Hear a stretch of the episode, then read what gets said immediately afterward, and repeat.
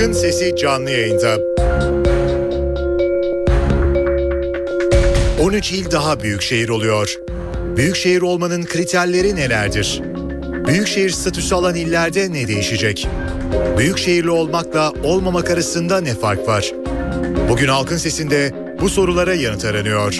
Görüşleriniz ve sorularınız için NTV Radyo Halkın Sesi telefon numarası 0212 335 4720. Elektronik posta adresimiz ise halkinsesi@ntv.com.tr.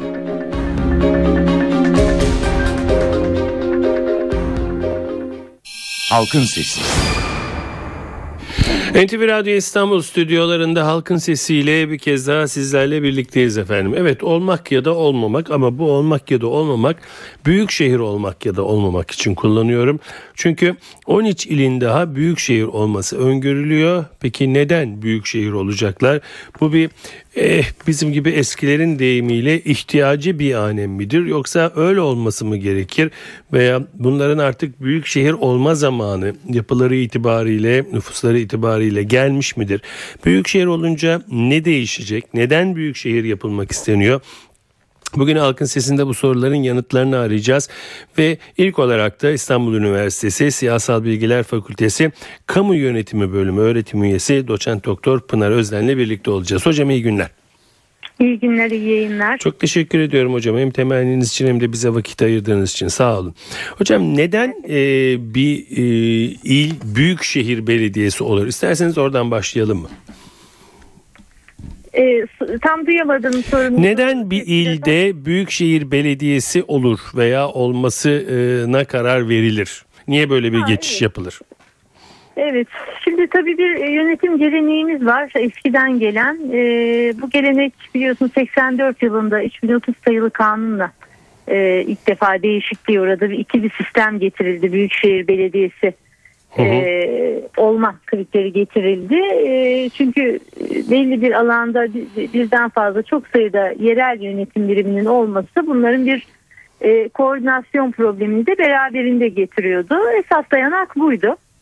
E, bu Büyükşehir Belediye olma kriteri daha sonra 2004 yılındaki 5216 sayılı kanunda değişikliğe de uğradı aslına bakarsanız. E, hepimizin bildiği gibi e, bir nüfus kriteri getirildi. 750 bin e, gibi bize aslında çok da uygun olmayan mesela devlet planlama teşkilatının bu konuda önerileri vardı. 500 bin ülkemiz için daha uygun bir nüfus kriteri diye.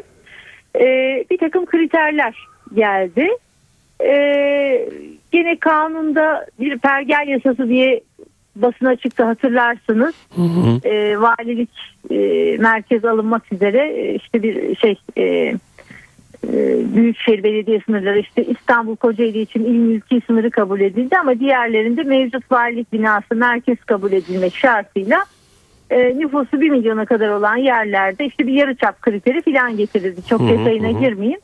E, biz bunu pergel yasası diye adlandırdık e, ve eleştirdik. Şimdi e, yapılan düzenlemelere baktığımızda aslında işte en başta saydığım koordinasyon amacını aşan e, bir takım kriterler geldiğini zaman zaman görüyoruz. Hı. Şimdi e, işte çeşitli politik kaygılarla belli yıllarda Büyükşehir Belediye sayısı arttırıldı. E, bunun zararlarını da gördük deneyimlerle mevcut olmak üzere sadece siyasi kararlarla arttırılmasının. E, ve şimdi karşımızda yeni bir taslak var. E, bu taslakta da karşımıza 13 yeni e, Büyükşehir Belediyesi çıkıyor ve diğer e, 15 ilde de e, il mülki sınırları e, yerine geliyor Büyükşehir Belediye Hı hı. sınırları.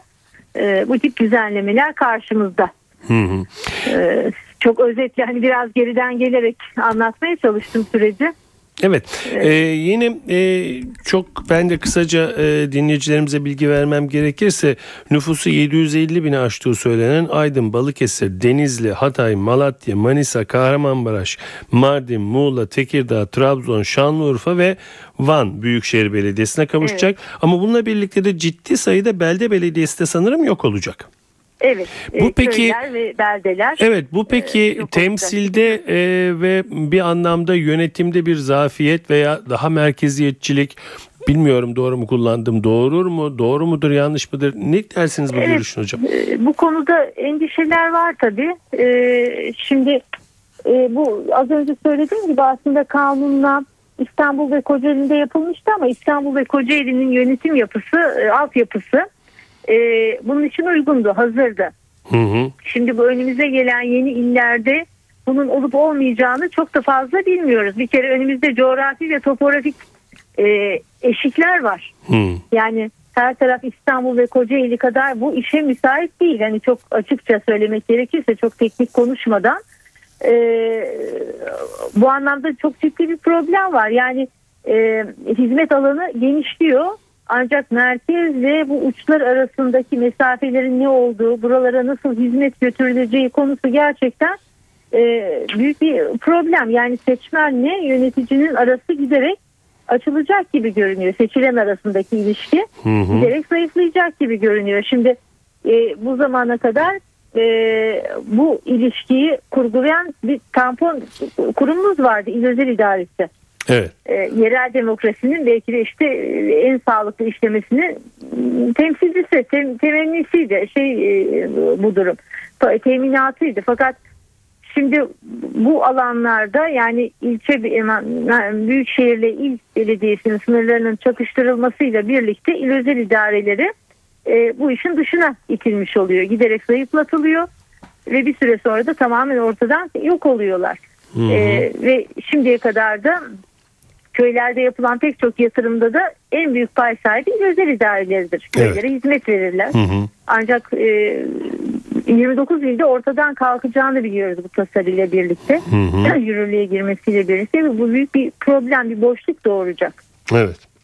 Ee, buna karşılık da 13 ilde toplam 34 yeni ilçe kurulacak. Evet. Ee, ve 1591 belde belediyesi biraz önce de söylediğim gibi e, kalkacak. Peki e, Büyükşehir Belediyesi olmak e, bu illerin Büyükşehir Belediyesi haline gelmesi öbür taraftan bakacak olursak e, daha iyi hizmet götürmek, daha iyi yönetmek, daha e, farklı bir takım yapıların ortaya çıkması açısından bir avantaj getirir mi? Veya bu tamamen yapılanmaya mı bağlıdır? Şimdi bu az önce söylediğim gibi aslında yani bu biraz e, kentin yapısına da bağlı. Yani Hı hı. kentle köyler ve beldeler arasındaki merkezle beldeler ve köyler arasındaki ilişkiye bağlı.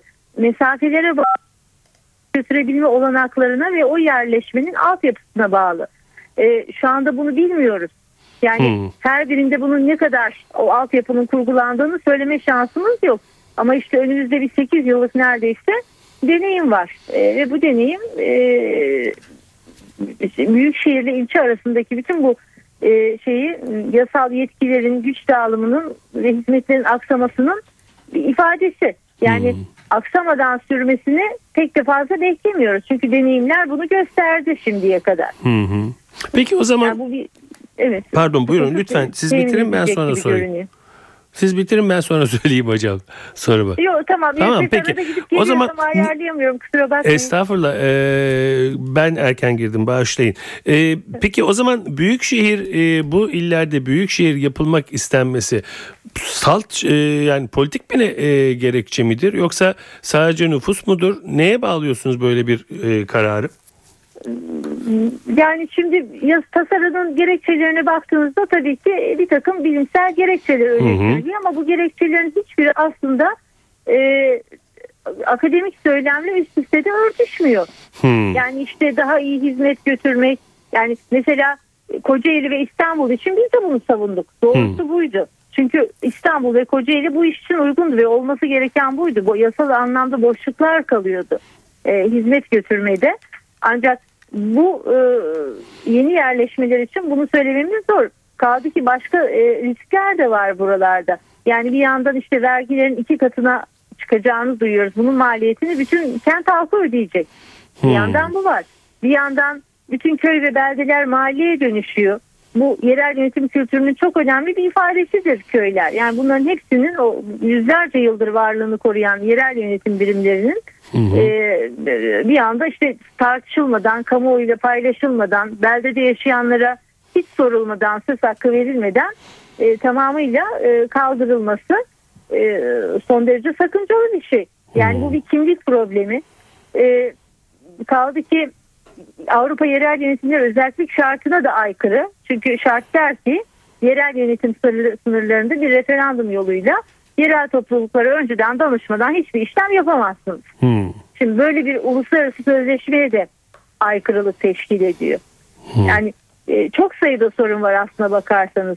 Bir yandan bakıyorsunuz işte e, çok ciddi bir imar affı riski var. E, hmm. Çünkü köylerde yapılan tüm yapıların ruhsatlı sayılması gibi bir yaklaşım görüyoruz bunun içinde. Hmm. E, detayına girebilecek miyiz bilmiyorum. Girebilirsiniz, girebilirsiniz. Bunları, Önemli bir şey çünkü yani, bu söylediğiniz çok. Evet, bu, bu çok ciddi. Yani belki kanunun en önemli risklerinden bir evet, tanesi. Şimdi evet. bunları gördüğünüz zaman işte bunun bir siyasi proje olduğunu da e, söyleyebiliyorsunuz.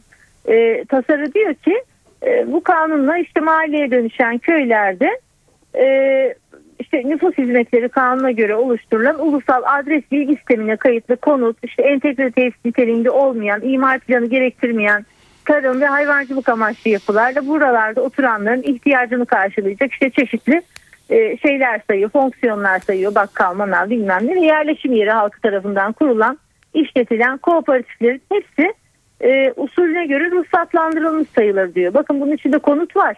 E, tarım var, hayvancılık var, ticaret var. İşte lokantadan kahveye, manava kadar. Bunların her birini e, ruhsatlı bina sayıyor. Şimdi e, büyük kentlerin etrafındaki köylerin yapısını düşünün. Çok uzun zamandır zaten son derece yasa dışı bir yapılaşma e, hakim. Hı hı. E, şu anda bunların hepsi ruhsatlı sayılacak. Böyle bir şeyi kabul etme şansımız olabilir mi? E, bir yandan bakıyorsunuz yan yana iki tane bir tanesi daha önceden Büyükşehir Belediye sınırları içine girmiş. E, orada e, aynı şey işlemiyor, kural işlemiyor. Şimdi girecek olan da filan yan yana iki tane komşu beldede e, bu tip e, hukuka aykırılıklar da var eşitlik ilkesine e, aykırı durumlar da var. Hmm. Yani bunların hepsi e, bizim için sıkıntı. E, devam edebilir miyim? Tabii ki lütfen. E, mesela köylere yönelik işte proje uygulaması getirilmesi gibi bir durum var. Ee, ona da baktığınızda bir yandan diyor ki işte yörenin geleneksel kültürel mimari özelliklerine uygun tip mimari proje. Şimdi bu tip mimari proje dediğinde e, bütün mimarlar ve plancılar irkilerek dururlar. Çünkü bugüne kadar uygulanan tip mimari projeleri biliyoruz. E, tip mimari proje standart bir şeydir. E, e, köylerin, o, e, belli yörelerin geleneksel özelliklerini e, yansıtacak tip mimari proje diye bir şey olamaz. Bu mantıken e, ve bilimsel olarak olamayacak bir şey zaten. Bunların hepsi e, ciddi bir kimliğinden uzaklaşma e, şeyini de beraberinde riskini de beraberinde getirecek. Hmm. Peki bu e, çok fazla sorun var. E, yok tip mimari projenin altında ne olabilir peki efendim? E, şimdi şeyde görüyoruz işte yani e, bugün dönüşüm projeleri adı altında yapılan aha, projelerin aha. hepsinde işte tip mimari proje uygulanıyor. Hmm. Yani İstanbul'da da aynı tip e, proje aynı proje getiriliyor Antalya'ya da konuyor. Aynısını Erzurum'da da görüyorsunuz, Trabzon'da da görüyorsunuz. Şimdi bugüne kadar yönetim anlayışı hep bunu gösterdi bize. Hayır. E, o yüzden de e, Kıra da elini uzatması aynı yönetim anlayışının açıkçası bizleri rahatsız ediyor. Dinleyicilerimiz açısından ve anlamak açısından soruyorum. Yani İstanbul'da da Erzurum'da da örneğin Denizli'de de Muğla'da da tep, tik, e, tek tip mimarin olmasının sakıncaları nedir? Çünkü her yerleşmenin kendine özgü özellikleri vardır, hı hı. geleneği vardır, hı hı. E, davranış biçimleri vardır. E, coğrafyasından, ikliminden kaynaklanan hı hı. E, malzemesi vardır. O malzemenin getirdiği bir mimari vardır. E, bunların hepsi işte ne bileyim soğuk iklimli yerde küçük pencerelidir yapılar da yağışlı yerde dik çatılıdır. Hmm. İşte ormanı ağacı çok olan yerde ağaç ev yapılır, taşı çok olan yerde taş e, bina yapılır. Anladım. E, e, bunların hepsi e, bu tip projelerle ortadan kalkıyor. Biz bu tip projeleri ilk olarak işte okullarda, hastanelerde gördük. Ondan sonra işte konutlara kadar gitti. İşte TOKİ yapılarıyla özellikle gördük. Hemen uzaktan algılanan ve bunların hepsi bizim için birer risk. Kentleri çok ciddi şekilde tehdit eden riskler bizim için. O yüzden de bunların hiçbirine çok sıcak bakma hı hı. şansımız yok. Peki efendim öte yandan da e, Büyükşehir Belediyesi olduğu zaman Büyükşehir Belediyesi'ne verilen bir takım avantajlar var. Yani bu gelirlerinin artmasından tutun da işte e, bir takım kulüplere yardım ederek belki sporun içinde adını duyurması e, falan gibi. Bunları bir avantaj olarak kabul eder misiniz yoksa? Tabii yani bu bir avantajdır. Nasıl bir avantajdır? Yine kamuya dönüşü olan avantajlardır. E, buna karşı çıkmayız tabii ki ama bunların hepsi de nasıl karşılanıyor diye baktığınızda işte karşımıza yerel vergilerde artış olarak hmm. çıkıyor mesela. İşte e, şey kentliye dönüşü bu şekilde yansıyor. Şimdi e, bugüne kadar bir yaşam biçimi belirlemiş e, ve o ekonomik çerçeve içinde yaşayan insanlar bir anda hiçbir e, rızaları olmadan hiçbir şey kendilerine sorulmadan iki katı vergi ödeyeceksiniz deniyor. Peki bunun, bununla ilgili bununla ilgili Cumhuriyet Halk Partisi'nin yaptığı bir çalışma var e, biliyorsunuz. Yani oradaki yöre halkını e, sandığa götürüp evet büyük şehir olmak istiyorum, olmak istemiyorum gibi bir oylama yapıyor. Bundan da evet. bir sonuç çıkacak. E, bunun e, bir e, sonucu olabilir mi sizce veya kale alınır mı? Ne dersiniz? Şimdi tabii e, bu referandumları da aslında çok bilinçli yapmak gerekiyor. Hı hı. Yani e, artısını, eksisini, dezavantajını, avantajını kent halkıyla paylaşmadan, onları bilgilendirmeden referanduma götürmek çok sağlıklı sonuçlar da vermez açıkçası. Hmm. Yani bu sırf bu alanda değil, aslında her alanda e, bizim için bir problem. Evet bir sürü yerde referandumlar görüyoruz ama bu referanduma katılanlar ne kadar bu konuda bilinçli, ne biliyorlar, hı hı. E, kendileri için ne getireceğini ve ne götüreceğini ne kadar farkındalar. E, bunları ortaya koymadan böyle bir referandumunda ben çok sağlıklı işleyeceğini açıkçası düşünemiyorum. Önce bunu anlatmak yani önce lazım. Önce bilinçlendirmek hmm. ve ondan sonrasında böyle bir referanduma gitmekte fayda var tabii ki. Bir de efendim e, galiba e, bu tabii işin e, ekonomik yönü e, sizden çok ayrı bir yerde ama e, büyük şehir olduğunuz zaman da bir takım esnafın e, gelir vergisi mükellefi olması ve tümüyle e, vergilendirilmesinin değişmesi söz konusu. Evet. Bunun evet. için ne dersiniz efendim? Yani evet, çünkü işte bugün bugün bununla ilgili haberler okudum ben de. Hı hı hı. E, bütün vergilerin yani hem konutlarda hem iş yerlerinde vergilerin iki katına e, çıkacağı ortaya konmuş durumda. Bilmiyorum böyle bir durumda orada yaşayanlar buna nasıl bir tepki ya da direnç gösterecekler. E, açıkçası ben oradaki durumdan endişeliyim. Yani oraların ekonomisinin sürdürülebilirliği adına e, endişeliyim. Çünkü iki katı çok ciddi bir rakamdır. Evet yani çünkü artık e, defter tutmaları gerekecek. 3 ayda bir e, geçici vergi beyannamesi verecek Profesör Doktor Kızılot'un bu konudaki beyanı var. Ben de kendisinin söylediklerinden yararlanarak bunu söylüyorum. En azından kaynağımı evet. da söyleyeyim. E, ve büyük olmanın da esnafa getireceği böyle bir takım yenilikler de olacak. Çok ciddi bedeller var. Yani büyük şehir olmak sadece işte bir takım olanaklardan faydalanmak anlamına gelmiyor. Bunun bedellerini de ödemek anlamına geliyor. O yüzden de e, dikkatli karar verilmesi gereken bir konu. Hı hı. Peki, e, peki bir, bir şey soracağım. Bundan önce büyük şehir yapılırken e, çok önemli bir e, Avrupa Parlamentosu'nun e, de kararları veya e, öngörüleri üzerine de bir şeyler söylediniz. En azından o bölgenin e, olurunu almak veya onlara sormak evet. gibi böyle bir şey yapıldı mı? Avrupa yerel yönetimleri özel, yönetimleri özel şey çok özür dilerim. Hı hı. E, peki böyle bir şey hiç Türkiye'de yapıldı mı? Hayır hiç yapılmadı. Hmm. Evet peki. Hiç Bunu yapılmadı yani e, ve dediğim gibi zaten yapılsa da doğru yöntemlerle yapılmadığı için gene problem. Hmm. Yani şimdi hiçbir şey bilmeyen bir halka e, büyük şehir olmak istiyor musunuz diye sorarsanız istiyoruz derler. Yani büyük şehir adı güzel bir kere büyük şehir. Öyle bir e, duygu vardır insanların içinde. Büyük şehirli olma gururu, psikolojisi. Ama bunun bedellerini ortaya koyduğunuzda başka türlü bakabilirler. Evet yani, yani onun da yolunu, yöntemini, yordamını iyi koymak gerekiyor ortaya. Onu orada orada yaşayanların ne gibi avantajları olacak, dezavantajları tabii, tabii. olacak bunu hepsini anlatmak lazım. Hocam yani çok teşekkür. Bizde sağlıklı bir referandum sistemi yok. Hiçbir konuda yok zaten. Anladım. Çok teşekkür ediyorum hocam bizimle birlikte olduğunuz için. Sağ olun. Rica ediyorum. İyi yayınlar. İyi günler dilerim hocam. Çok teşekkürler. İstanbul Üniversitesi Siyasal Bilgiler Fakültesi Kamu Yönetimi Bölümü öğretim üyesi doçent doktor Pınar Özden'le birlikteydik.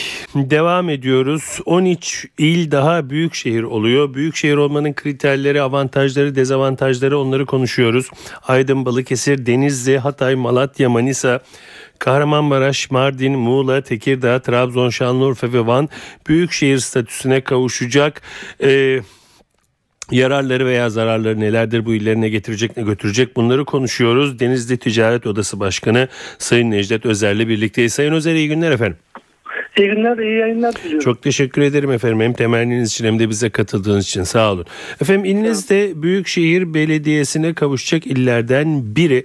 Ne dersiniz efendim? E, ticaret odası olarak avantajları, dezavantajları açısından nasıl görüyorsunuz bu durumu?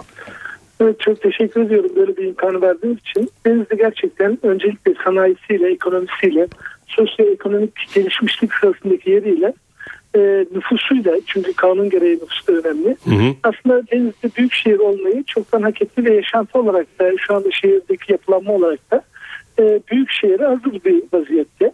E, tabii muhakkak halkımızda e, acaba büyük şehir olursak getirisi nedir götürüsü nedir ben de yani biraz önceden beri sizden dinliyorum. Gerçekten de bu tür endişeler vardır ama e, şöyle bir örnek vermek istiyorum. Biliyorsunuz zamanında köylerimiz de belediye olmak için çok çaba gösterdiler ve belediye olma imkanı yakaladıktan sonra da o belde olma özelliğini yakaladıktan sonra da şu anda da kapanacak olan beldeler ve belediyelikler e, kapanmamak için de bir mücadele ediyorlar. Hı hı. Elbette yani şöyle ilk etapta acaba üzerimize vergi yükü gelir mi? E, yani büyük şehir olmakla bize ne tür külfetler gelir düşüncesi haklı olarak taşıyorlar. Fakat Denizli'ye baktığınız zaman da özellikle e, Denizli vergi veren iller arasında da oldukça Türkiye'de önemli bir yerde. E, ilk, ilk defa bu yıl 1 milyar liraya geçen yani eski parayla bir katrilyon lirayı bulan vergi gelirini elde etti Denizli. Hı hı. E, bunun da büyük şehir olmasıyla birlikte yüzde beşinin de Denizde kalma durumu var. E, bu da e, 50 milyon lira demektir. 50 trilyon lira demektir. E, ekstradan gelebilecek bir paydır. E, şöyle Denizli'ye baktığımızda gerçekten e, yapılanması yani bir yandaki sanayi yapılanması bu 50, 50 milyon lirayla da ekstradan bir şeyler yapılabilir diye düşünüyorum. Hı hı. Ama ben de ticaret odası başkanı olarak da e, öncelikle bunun sanayi ve ekonomisini ele almak istiyorum. E, gerçekten turizmiyle yapılan antik kazılarıyla da e, denizde büyük şehir olmayı hak ediyor ve bunun da e, her türlü külfetini katlanır ve avantajı çevirir diye düşünüyorum. Çünkü Denizli girişimci bir ruha sahip. E, bu nedenle Denizli'nin büyük şehir olmasını bir an önce gerçekleşmesini canı gönülden bekliyoruz. Ee, öte evet yani sanayide özel denizde özellikle tekstil konusunda e, hala e, müthiş bir atılım olduğu ve de gerçekten e, deyim yerindeyse Türkiye'nin medarı iftar oldu. O çok seçkin ben biliyorum. E, A diye yanına yaklaşamadığımız e, büyük markaların ekonomik olarak söylüyorum. Birçoğunun imalatının da Denizli'de e, medarı iftarımız olarak yapıldığını biliyoruz. Bu konuda bir sıkıntımız yok ama küçük esnafa gelecek olursak onlarda bir takım değişiklikler olması ve vergi yüklerinin biraz artması söz konusu gibi ne dersiniz efendim? E, şimdi elbette hükümetimiz o konuda da e, gerekli avantajları sağlaması gerekir diye düşünüyorum. Biz zaman zaman Ankara'da Denizli heyeti olarak gittiğimizde e, küçük esnafımızın da bu tür büyük şehir olmasıyla birlikte ola ki gelecek olan biraz önce de dinlediğimde işte gelir vergisi mükellefi olma durumlarından dolayı eğer büyükler geliyorsa yani esnafımızı rahatlatacak bir takım önlemler alınmalı diye düşünüyorum. Hı hı. Fakat daha büyük düşünmemiz gerekirse e, sizin de söylediğiniz gibi denizde tekstil e, başta tekstil olmak üzere birçok konuda tekstil, mermer, kablo, cam sanayi, metal makine gibi gerçekten şu anda 166 ülkeye ihracat yapıyor. 3 milyar doları aşan ihracatı var. Yani 166 e, ülkeye ihracat yaparken de artık denizde e, yani dünyanın en tanınmış markalarını e, ürün yaparken İstanbul'da buluşmak yerine denizde buluşmayı e, yeğliyor. Hı hı. Çünkü denizdeki işletmelerimize kadar biz o müşterileri katmak istiyoruz. E, büyükşehir olmasıyla birlikte gerekli altyapı aslında çalışmaları belediyemizce hazırlandı. Ama ulaşımda bir takım işte karayollarında, duble yolların e, bazı yerlerde muhakkak e, otobanla dönüşmesi gereken yerlerimiz var. En önemlisi de havaalanımız var. Bunun da daha da geliştirerek e, lojistik anlamda bir takım desteklerle birlikte biz bu müşterilerle denizde buluşmak istiyoruz. Hı hı. Ve denizde e, ben gelecek olan yüklerin e, avantajlı olacak şeylerde daha fazla e, ben e, avantajının daha fazla olacağını düşünüyorum. E, çünkü denizde e, o konuda e, birçok şeyi aşacaktır diye ümit ediyorum. E, şu anda da zaten yaşantı olarak belki resmi yönden e, yükleri tam anlamıyla bilemiyorum ama zaten yaşantı ve şehircilik açısından Denizli büyük şehir gibi Hı hı. e, ticaretiyle, ekonomisiyle, sosyo-kültürel yap- yapısıyla da o, o konumda e, çalışan bir durumda. Ekstradan gelecek olan paylar ki biz bunu zaman zaman daha önceki Denizli Belediye Başkanı şu anki milletvekilimiz Sayın Nihat Zeybekçi ve şu anki belediye başkanımız Osman Zoran'la da biz sık sık konuşuyoruz. Denizli bu konuda e, ülkeye katmış olduğu, ülkeye vermiş olduğu katma değerle e, gerekli payını alamıyor. Bu konuda haksızlığa uğradığı kanaatindeyiz. E, ancak büyük şehir olduğunda alacağı paylar avantajı getirecektir. Peki. Sayın Özer çok teşekkür ediyorum efendim bizimle olduğunuz için. Kolaylıklar Ben diliyorum. teşekkür ederim. İyi yayınlar. İyi günler efendim. Denizli Ticaret Odası Başkanı Sayın Necdet Özel'le birlikteydik. Dinleyici görüşlerine geçiyoruz efendim. Görüşleriniz ve sorularınız için NTV Radyo Halkın Sesi telefon numarası 0212 335 4720. Elektronik posta adresimiz ise halkinsesi@ntv.com.tr. Halkın Sesi. NTV Radyo İstanbul stüdyolarındayız efendim. Halkın sesine devam ediyoruz. 13 il daha büyük şehir oluyor. Bu büyük şehir olacak illere ne gibi avantajlar geliyor veya dezavantajlar geliyor? Dezavantajı var mıdır bu işin? Bunları konuşuyoruz ve dinleyici görüşlerle devam ediyoruz. Alo. Buyurun. Buyurun efendim siz dinliyoruz. Kiminle görüşüyoruz? Ben e, Profesör e, Doktor İsmet Arıcı, Uludağ Üniversitesi Ziraat Buyurun hocam. E, Biyosistem Mühendisliği öğretim üyesi. Buyurun efendim. Sedat Bey, ben bir başka açıdan bakmak istiyorum. Tabii ki biraz önce Denizli Ticaret Odası Başkanımız kent merkezleri açısından olaya baktı. Ben kırsal alan açısından e, olaya bakmak istiyorum. Büyükşehir Belediye sınırları geliştiğinde biraz önce de e, Pınar Hanım'ın söylediği gibi beldeler ve köyler Büyükşehir e, yönetim e, biriminin altına e, giriyor. Evet hocam. Şimdi şöyle bir yapı var ülkemizde müsaade ederseniz kısaca bir Lütfen. e, açıklamak istiyorum. Bizim kırsal alandaki yapımız Hı hı. e, köylerimiz bugün arazileri küçülmüş, işletmeleri küçülmüş, köylerimiz harabe yapısına e, dönüşmüş, yaşlıların e, büyük oranda yaşadığı bir yer. Bu duruma gelmesinde çeşitli nedenler var e, tabii ki. Bu nedenlerle köyümüz, e, köylerimiz terk ediliyor, tarım arazilerimiz işlenmeyip terk ediliyor, bırakılıyor. Şimdi böyle bir yapıdaki bir e, şeye. Öbür taraftan da muhtarlık sistemimiz var, yönetim sistemimiz. Yetkileri az, imkanları çok çok e, zayıf. Dolayısıyla aktif bir gelişmeye e, fırsat veremiyor.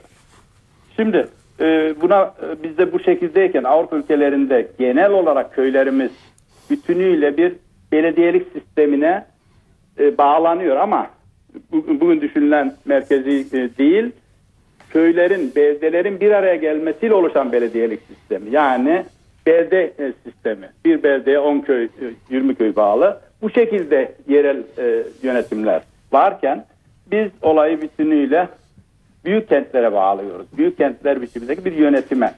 Hı hı. Kırsal alanda ben şunu beklerim. Eğer büyük şehire bağlandığında kırsal alan kentteki gibi hizmet e, isteyecek. Evet. Şu e, yakın zamana kadarki deneyimlerimiz gösteriyor ki bir otobüs e, ulaşımı yolun yapılmasından ibaret büyükşehirin e, oralara katkısı.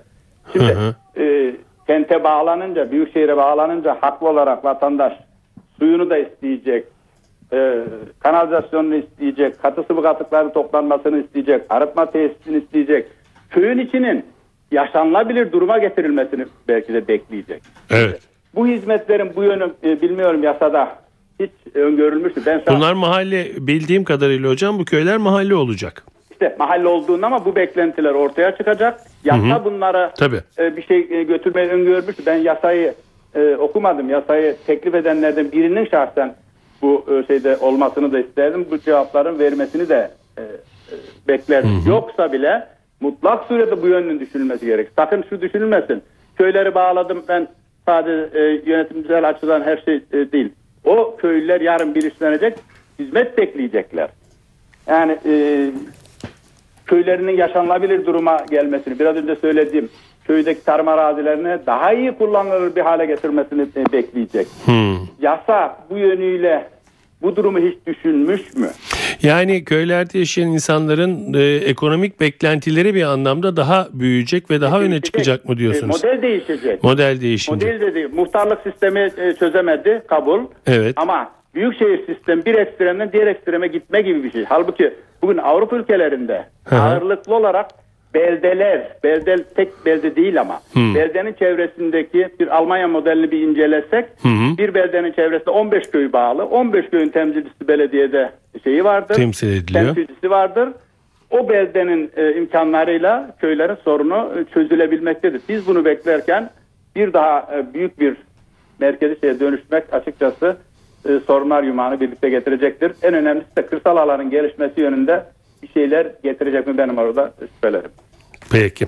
Hocam çok teşekkür ediyorum bizimle birlikte Teşekkür olduğunuz ediyorum. için. Sağ olun. Devam edeceğiz. Görüşleriniz ve sorularınız için NTV Radyo Halkın Sesi telefon numarası 0212 335 4720. Elektronik posta adresimiz ise halkinsesi@ntv.com.tr. Halkın Sesi. Evet NTV Radyo İstanbul stüdyolarında halkın sesindeyiz. 13 il daha Büyükşehir Belediyesi oluyor dedik. Peki bunun getirdiği avantajlar ve dezavantajlar ne olabilir? Halkın sesinde bugün bunu konuştuk. Biliyorsunuz nüfusu 750 bini aşan Aydın, Balıkesir, Denizli, Hatay, Malatya, Manisa, Kahramanmaraş, Mardin, Muğla, Tekirdağ, Trabzon, Şanlıurfa ve Van Büyükşehir statüsüne kavuşacak. Bu Büyükşehir Belediyesi'ne kavuşunca burada olan köylerde mahalle olacak. Biraz önce hocamın da belirttiği gibi bir statü değişikliği de olacak. İstanbul Üniversitesi Siyasal Bilgiler Fakültesi Kamu Yönetimi Bölümü öğretim üyesi Doçent Doktor Pınar Özden, Denizli Ticaret Odası Başkanı Sayın Necdet Özel konuklarımızdı ve bugün de halkın sesinin sonuna geldik. Evet doğanın dengesi yerinde oldukça, ırmaklar yolunda aktıkça yarın halkın sesinde yine sizinle birlikte olmayı diliyoruz. Yapımda ve yayında emeği geçen tüm NTV Radyo ekibi adına. Ben Sedat Küçükay. Saygılar sunarım efendim. Halkın Sesi.